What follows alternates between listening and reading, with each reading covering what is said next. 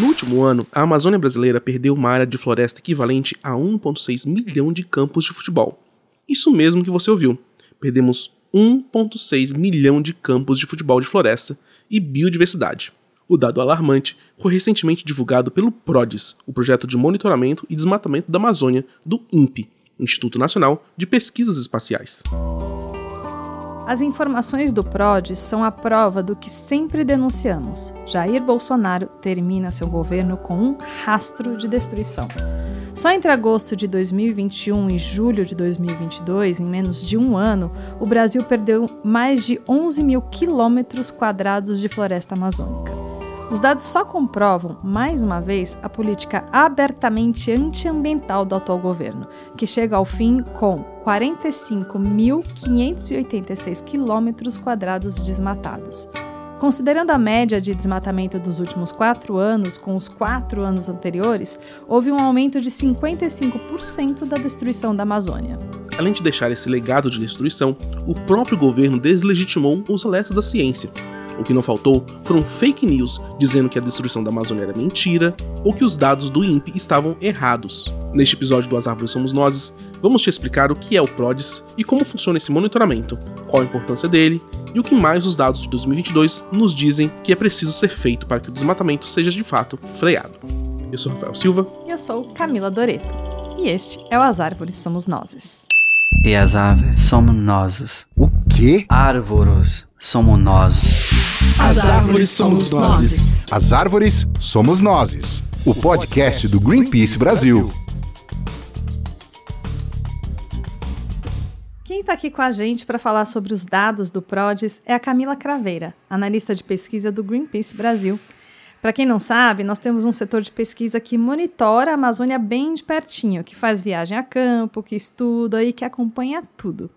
Bom, a Camila vai contar para a gente como rola esse trabalho, né, Camila? Seja bem-vinda. Bem-vinda, Camila. Obrigada, Rafa. Obrigada, Camila, pelo convite também. Muito agradecida de estar aqui com vocês hoje. Camila com K. Camila com K. Isso. Camila, a gente sabe que todo mês são publicados dados sobre o desmatamento na Amazônia. Qual a diferença desses dados mensais para o PRODES, que sai uma vez por ano, e qual a importância desse monitoramento sistematizado? Como que ele é feito na prática? Isso. Existem dois sistemas principais de monitoramento do desmatamento na Amazônia, mas também em outros biomas, né? É, o DETER, ele tem essa diferença do PRODES porque ele consegue qualificar muitas outras classes para além do desmatamento por corte raso, que a gente chama assim, né, propriamente dito.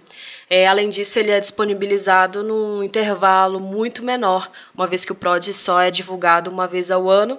O DETER consegue fazer aí essa atualização a cada 14 dias, mais ou menos, o que permite que a gente faça um acompanhamento de uma determinada região de interesse, por exemplo. Né?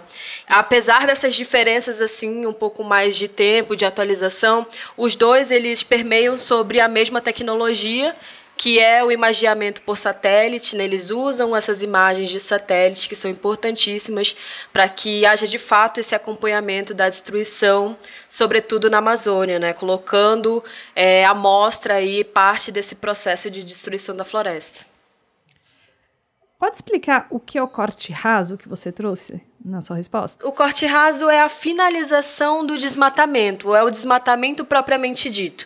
É porque quando ele Tá, quando se há uma abertura, por exemplo, é, de uma área, ele passa por todo um processo. A gente precisa entender o desmatamento como um processo longo. Dentro desse processo existem vários estágios. Começa ali, por exemplo, com uma abertura de uma pequena estrada para que haja locomoção entre ida e vinda, é, por exemplo, de, de motocicletas é, que utilizam aí dessa estrada para passar equipamentos também. É, dentro desse processo, há a degradação da floresta, seja pelo fogo, seja ali pela retirada de, de madeiras mais valiosas, e tudo isso vai culminando num processo é, de efetivação dessa arrancada da floresta, né, que é esse desmatamento por corte raso, que é quando essa área, que é uma área de floresta nativa, é totalmente destruída, totalmente derrubada e vira ali, a gente qualifica ela como uma área com desmatamento por corte raso, ou seja, a finalização desse processo de desmatamento. E Camila, agora que a gente já entende né, a diferença entre o DETER, né, que sai mensalmente, e o PRODES, que é uma vez por ano, diz pra gente quais são os destaques do PRODES desse último período, né, que vai, se não me engano, de agosto de 2021 a julho desse ano. E, e a gente queria saber se tipo, é verdade que a Amazônia perdeu uma área de floresta quase igual ao Catar, que está agora sediando é, a Copa do Mundo? Olha, infelizmente é verdade.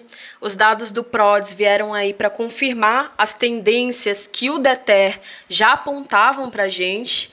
E com base nesses números do DETER que saíam aí a cada 14 dias, a gente já sabia, por exemplo, que nós ficaríamos é, na taxa final né, apontada pelo PRODES numa faixa ali dos 10 mil quilômetros quadrados, isso pelo quarto ano consecutivo.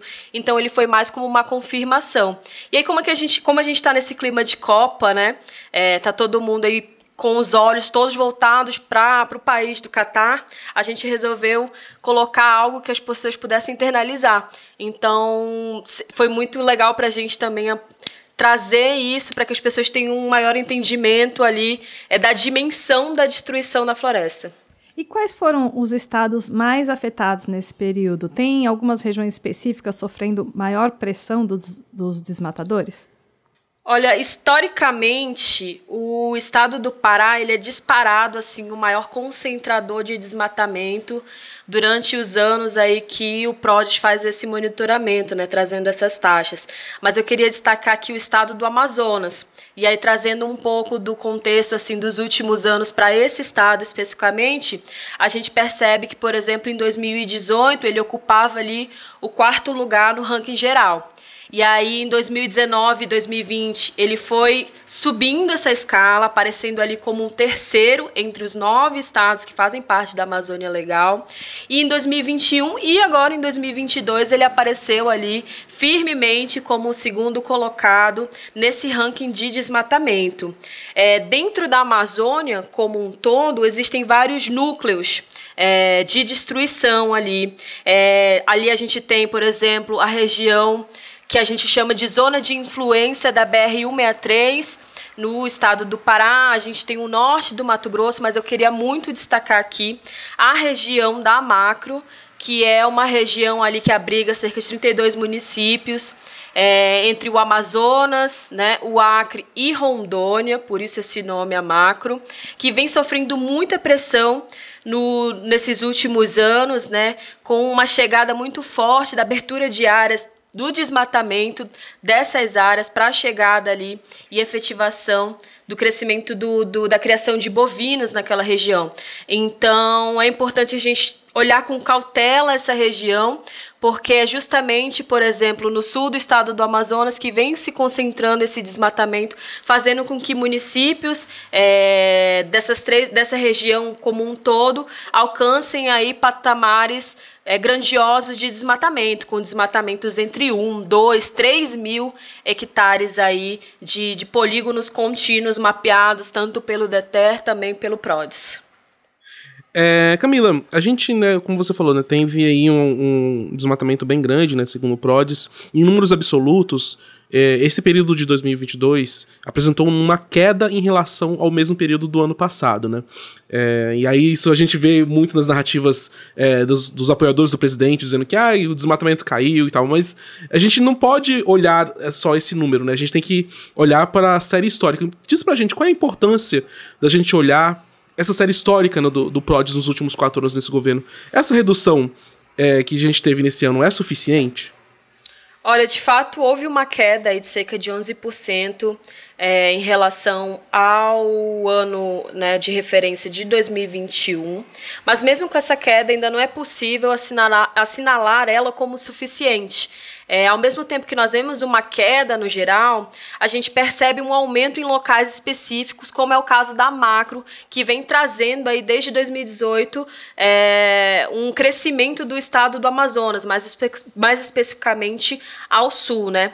E é importante a gente acompanhar esse histórico, né, o geral e o específico, também para entender o contexto da disposição desses dados. Tentar fazer alguns links, e aí eu sinalizo alguns pontos históricos, assim, é, desde a da criação do monitoramento pelo PRODES, por exemplo. A gente tem ali em 2004 a criação do DETER, a gente tem em 2005 o concurso né, para o IBAMA, entre 2006 e 2008 a criação e efetivação da moratória da soja, que culmina ali também é, na menor taxa em 2018. Então a gente vem de um histórico, por exemplo, nesse intervalo especificamente, de uma série de ações, de políticas públicas voltadas para o monitoramento e para o combate, né, para o enfrentamento ao desmatamento nessa região. É, e a partir disso a gente consegue perceber também historicamente de que a gente está pelo quarto ano seguido acima dos 10 mil quilômetros quadrados. É, enfim, isso é só para a gente ter uma noção da, dos pontos focais ali historicamente dentro de todos esses anos que abarcam aí o monitoramento do PRODES. Bom, como a gente já disse, a gente tem um time de pesquisa, né, que a Camila faz parte, que faz monitoramento aí constante do desmatamento da Amazônia. Camila, conta um pouquinho dos bastidores. Como que é o dia a dia do trabalho no setor de pesquisa aqui no Greenpeace? E aí, para quem não sabe, a Camila trabalha no escritório do Greenpeace em Manaus, que é bem pertinho da floresta. Bom, o departamento de pesquisa do Greenpeace Brasil, ele reúne profissionais aí com especialidades diversas, né, entre engenheiros, geógrafos, é, de forma geral, não há uma monotonia, porque mesmo que as problemáticas ambientais elas se repitam, seja a soja, a madeira, o gado, o fogo, as histórias são sempre diferentes, né?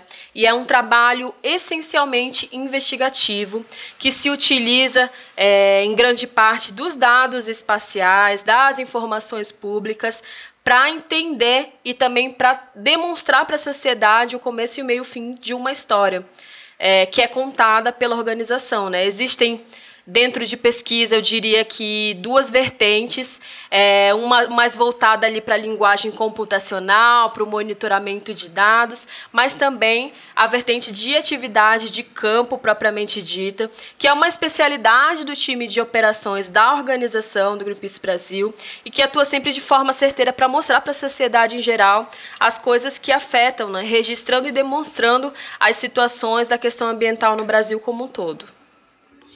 Bom, é, ainda sobre bastidores, já tive aí a oportunidade de fazer alguns sobrevoos com a Camila e é muito é, curioso de acompanhar o trabalho dela, ela ali nos computadores, olhando tudo, e a gente fica tentando entender o que, que ela está olhando, o que, que ela está vendo. Queria que ela conte um pouquinho mais disso, só que antes vamos pôr um trechinho de um áudio dela dentro do avião. Vamos lá. Hoje é dia 18 de agosto de 2022 está sobrevoando os limites da terra indígena Caricuna e avistamos aqui algumas queimadas ativas nessa região da terra indígena. Já avançando aí pelos fragmentos florestais. E ela acabou de começar, porque não apareceu os dados baixados hoje cedo.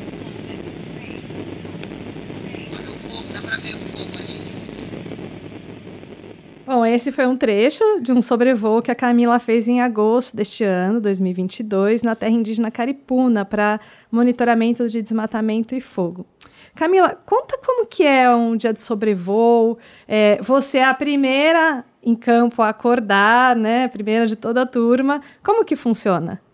Bom, antes que o campo se efetive, a gente tem todo um trabalho de preparação para reunir uma variada gama de informações para que a nossa saída ela seja certeira é, em alvos específicos. Então a gente utiliza aí várias informações, sobretudo informações públicas, né, que ajudam a gente a, a, a se situar numa determinada região. Então, são várias camadas que a gente dispõe aí dentro dos sistemas, dos sistemas de navegação também, que faça com que a gente aponte para o time como um todo, e aí a, a gente coloca aí comunicação, campanhas, o time de logística também, para que a gente é, se estabeleça numa região e aponte alvos específicos, porque a gente quer contar histórias específicas de determinada região. Então tem toda essa preparação aí do pré-voo ou do pré-campo, né?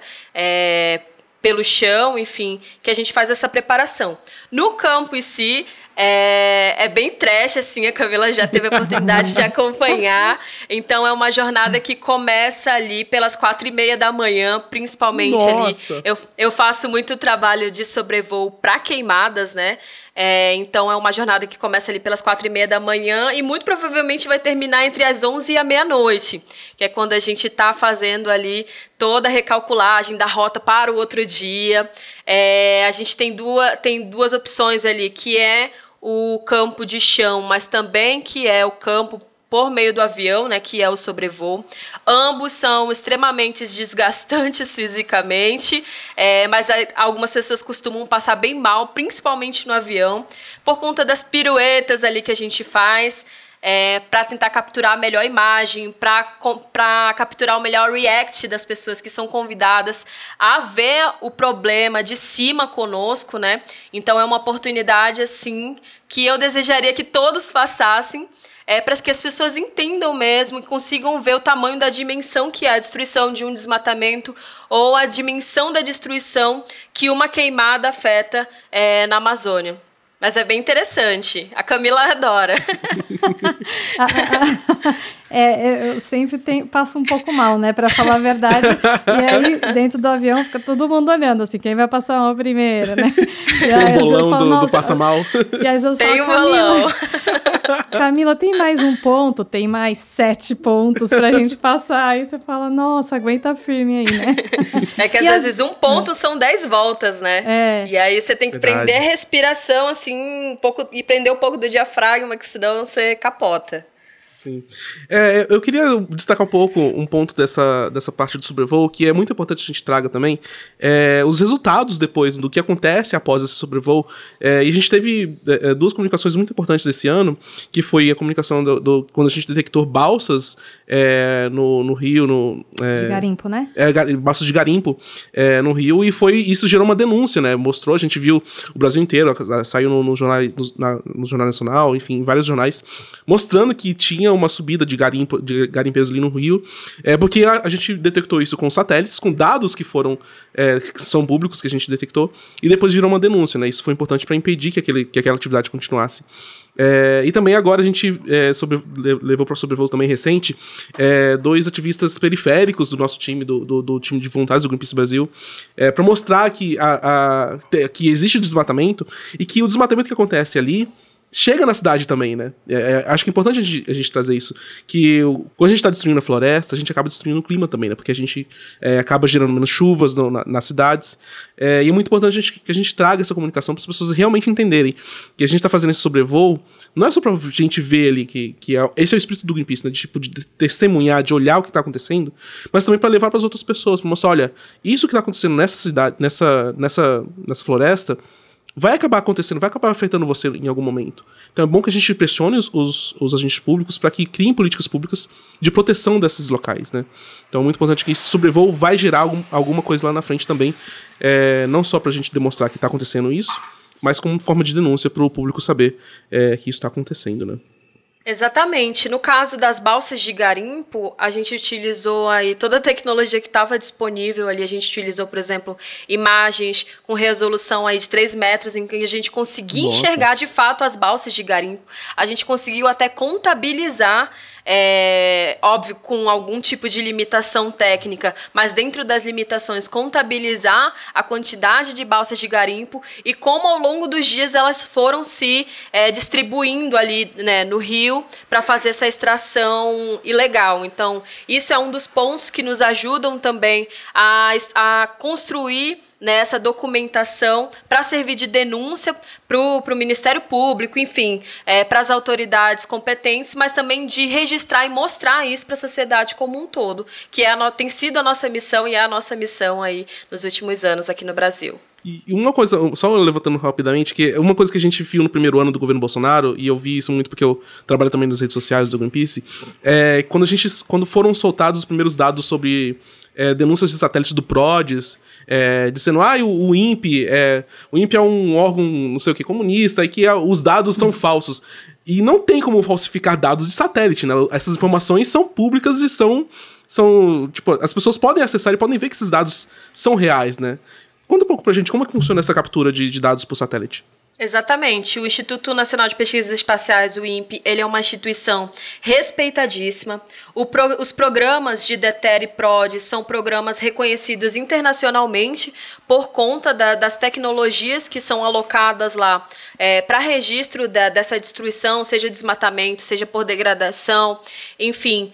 E a gente entende que houve essa tentativa de sufocamento, principalmente nos últimos quatro anos, né? E isso vai ser um trabalho a partir de 2023 para que haja um novo, um novo respiro é, para essas instituições, como o INPE também, mas que inevitavelmente, inegavelmente, isso aconteceu nos últimos quatro anos, sim. E isso é muito triste, porque a gente tem à nossa disposição, são dados públicos, qualquer pessoa pode ter acesso a isso, acompanhar isso praticamente é, em tempo real, é, mas que sofreu duros golpes aí nos últimos anos, principalmente dentro do governo Bolsonaro. E Camila, pode falar um pouco sobre os nossos sistemas é, de monitoramento, os que a gente uhum. trabalha internamente aqui, que a gente tem no Greenpeace Brasil? É, hoje o time de pesquisa trabalha diretamente aí com o apoio ou o desenvolvimento de, de duas ferramentas. Uma delas é o LASA, que é em parceria com a UFRJ, ali com um time da, de pesquisadores da UFRJ, que já vinha desenvolvendo aí, fez um trabalho magnífico de monitoramento das queimadas no Pantanal, quando teve o auge do, o auge do Pantanal lá em 2020. Então a gente entrou com uma parceria com eles para fortalecer o desenvolvimento dessa ferramenta, porque até então não havia é, um monitoramento, um sistema de detecção de queimadas para a Amazônia, porque é muito específica, que é uma região com muita nuvem, então tem tem uma série de coisas que, que faz com que esse monitoramento seja muito difícil. Imagina esse monitoramento em tempo quase real, com um delay aí de 24 horas. Então a gente entrou em parceria com a FRJ para que fosse desenvolvida é, um script para que houvesse esse, esse monitoramento das queimadas, especificamente na Amazônia, na região da Macro também. E a gente está aí desde o ano passado já com resultados efetivos de um monitoramento é, que faz aí com pelo menos 24 horas, já mostra um resultado para gente. Tem um dashboard que está ativo, que qualquer pessoa pode se inscrever. Inclusive, seria legal a gente pontuar aqui que quem tiver interesse é só colocar ali o e-mail, definir uma senha. E é muito importante que as pessoas utilizem esse sistema, testem esse sistema também até para trazer é, uma devolutiva para os pesquisadores e para a gente também como parceiro. O segundo sistema é o Papa Alpha que é um sistema integralmente desenvolvido é, de responsabilidade do Greenpeace Brasil. É, é uma ferramenta fantástica que tem um potencial enorme. Ele está na, na segunda ou na terceira fase, não vou lembrar agora aqui, é, nessa fase de testes, né? Em que ele faz esse mapeamento, por exemplo, é, de desmatamento, de estrada também. Ele traz uma devolutiva muito legal para a gente, é, para verificar essas informações num, num, curto espaço de tempo, num período menor que o DETER, por exemplo. Se a gente tem é, que a atualização do DETER é feita de 14 em 14 dias, o Papa Alpha consegue diminuir isso para 6 dias. Então a gente consegue, por exemplo, acompanhar o crescimento de uma estrada sendo aberta no meio da floresta com esse delay. É, e ele consegue captar, assim, coisas minúsculas como uma estrada, que é muito difícil de ser visualizada e de ser mapeada pelos sistemas que a gente já conhece, por conta da quantidade de nuvens, por exemplo, que tem essa limitação técnica. Então, por utilizar outro tipo de tecnologia, tecnologia de radar, ele consegue ultrapassar as nuvens e visualizar exatamente o que está acontecendo no chão da hum, floresta, detectando ali, por exemplo, uma coisa que é muito difícil assim de se enxergar pela, pela imagem de satélite só, que é a abertura de estradas. Então ele tem uma ótima resposta para isso, assim como tem uma ótima resposta para o desmatamento também. Então, ver se eu entendi certo, são ferramentas que foram criadas para uma análise ainda mais minuciosa dos dados, informações que vêm de satélites, é isso? Exatamente, garantindo que, que a gente tem esse poder é, muito mais rápido, muito mais hábil aí de resposta rápida para locais específicos, né, para regiões de interesse. E uma buzina gigantesca. Alguém está muito animado para testar o Papa Alpha aí no fundo. exatamente, exatamente. Bom, Camila, a gente vai chegando ao fim, né, desse, do governo Bolsonaro, né, é, e do episódio Do também. episódio. A gente viu durante os últimos quatro anos, como a gente já comentou, e comentamos em vários outros episódios também, é, que a gente viu uma destruição ainda de políticas públicas, é, um grande, uma retirada de orçamento muito grande do ICMBio, do IBAMA, que são órgãos que te- deveriam proteger né, a, a Amazônia.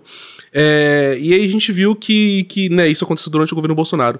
Inclusive, né, é, redução de, de comitês que poderiam também é, ajudar nisso. O que você acha que é preciso para a sociedade como um todo é, consiga. é, é, faça o que a sociedade tem que fazer é, nesse ano de 2023 para frente, para que os dados do PRODES é, do ano que vem não sejam tão ruins. É, vamos só lembrar assim que é, no ano que vem, é, no primeiro semestre, sai ainda o, o dado consolidado, todo que daí é Verdade. interessante a Camila comentar também, que, ou seja, é, mesmo trocando o governo, a gente ainda tem notícias ruins no ano que vem que Sim. são consequência do que rolou, né, Prim? Até porque a gente, o dados do PRODES, ele pega de agosto desse ano até julho do ano que vem. Então tem esse período ainda que ainda é do governo Bolsonaro, ainda tá na conta dele. Exatamente. Acho que a palavra é reconstrução mesmo.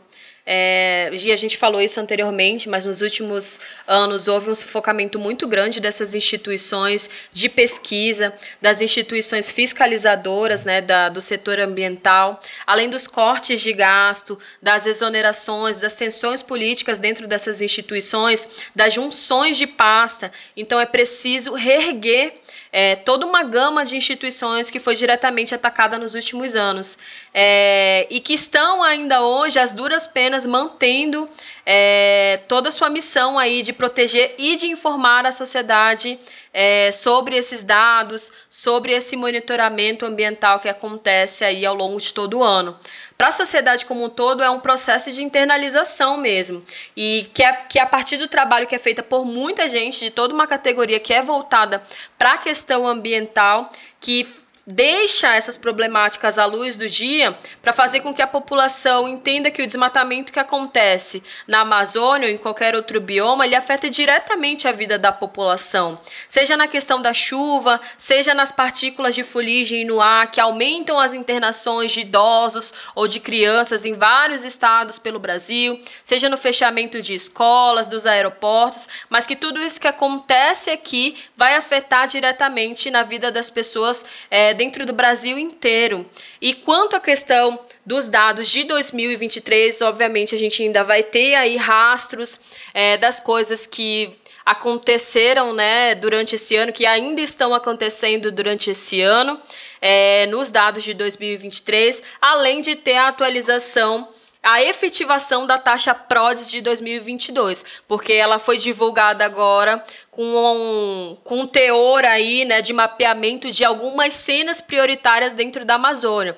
Não foi toda a Amazônia que conseguiu ser mapeada ainda. Então, só lá por volta de junho, julho, que a gente vai ter efetivação propriamente dito desses dados que foram lançados alguns dias atrás aí pelo INPE, é, e também acompanhamento aí pelo DTE sobre os dados do ano que vem. Então, acho que a palavra primeiro é reconstrução é, da, da, de todo esse sistema de monitoramento e fiscalização é, ambiental para que a gente possa entender de que forma estabelecer, né, pensar estabelecer e efetivar políticas públicas voltadas para a questão ambiental.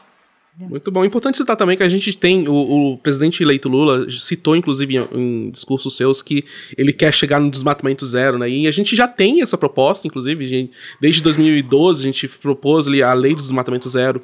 É, teve uma mobilização muito, muito grande de conseguimos 1,4 milhão de assinaturas de brasileiros, né, em, em, favor dessa lei. E a lei tá lá, a proposta tá no Senado esperando para ser votada, esperando para ser é, sancionada. Ela existe, então Lula, fica a dica, se quiser desmatamento zero, a gente já tem uma conta, uma, uma proposta aí prontinha, é só assinar. É, e é importante também citar que tem outros, outras iniciativas que você pode ter também. A gente tem é, divulgado, inclusive, o aplicativo do Pasto ao Prato. É, para quem né, quer consumir carne, quem, obviamente você pode reduzir o seu consumo, mas quem quer consumir carne tem uma opção de você buscar, usar o aplicativo né, do, do Pasto ao Prato, buscar ali na hora da, na hora da compra é, se aquela carne que você está comprando tem origem em desmatamento, tem origem em áreas que tem trabalho escravo. É, e é uma forma de você se conscientizar, saber, olha, é, eu vou comprar dessa marca porque ela tem, é, tem, menos, tem menos destruição atrelada a ela do que essa outra. Então, vale a, gente, vale a pena a gente gente se informar e ir atrás dos dados, porque os dados ajudam a gente é, a, a, consumir melhor, eu diria isso. É Exatamente. Possível, né, Camila? Chegar ao desmatamento zero e. e... Nossa. Será? É possível. É possível. É Só possível. basta querer, né? É, e mostrar esses dados para as pessoas também, é, fazer com que elas se apoderem disso, nos ajuda a estabelecer, por exemplo, com que essas pessoas é, virem nossos parceiros, para que elas pressionem a sociedade como um todo, seja aí a galera da política, sejam as grandes empresas, principalmente, a assumirem um compromisso é, com a sociedade como um todo, para que haja essa pressão e essa, e essa mudança mesmo, né? É, de fortalecer aí as instituições, o monitoramento e a fiscalização dessas áreas. Sem tá dúvida. Certo. Muito obrigada, Camila, pela sua participação. Todo mundo que está ouvindo aí tem algumas dicas. Tem o um aplicativo que o Rafa falou, do pasto ao prato. E continue acompanhando os nossos materiais, a, muita coisa que a gente publica, muito material que a gente publica. Quem está por trás são pessoas como a Camila, que às vezes não aparecem, mas são grandes responsáveis aí por é, materiais, por petições, por, enfim, uma série de iniciativas aí. Muito obrigada, Camila, pela Valeu, sua participação Camila. e pelo grande trabalho Obrigada, que você pessoal. vem realizando. Foi um prazer. Até mais. Até. E antes de encerrarmos, queríamos fazer um convite para você que está aí ouvindo a gente. Fim de ano, todo mundo já começando a se organizar para 2023. Você já garantiu um calendário para ajudar nessa missão? Estamos com o calendário Brasil Unido pela Natureza, que traz inspiração para o seu cotidiano com imagens que retratam a beleza da biodiversidade brasileira. Além de ajudar no seu planejamento pessoal, ao participar da campanha você fortalece o ativismo e a luta em defesa da conservação ambiental. E tem muitas outras recompensas boas também, viu? Não perde tempo, então corre lá no site para conferir, greenpeace.org.br. E é isso. Nosso calendário também ajuda por exemplo, pesquisas como a da Camila acontecerem e novas denúncias serem apresentadas aí para o público. Assim como soluções também, hein? Verdade. Bom, chegamos ao fim desse episódio. Nós usamos então o áudio da Folha de São Paulo no começo desse episódio e a produção e o roteiro são da nossa querida Lu Sodré. Foi muito bom contar com você esse ano inteiro até aqui. Se tiver algum comentário, manda pra gente no social.br@greenpeace.org ou escreve lá no nosso site tem um espaço especial para o nosso podcast. Até o próximo episódio. Que é o nosso último. O último do ano. Isso aí. Valeu, gente. Até mais. Valeu.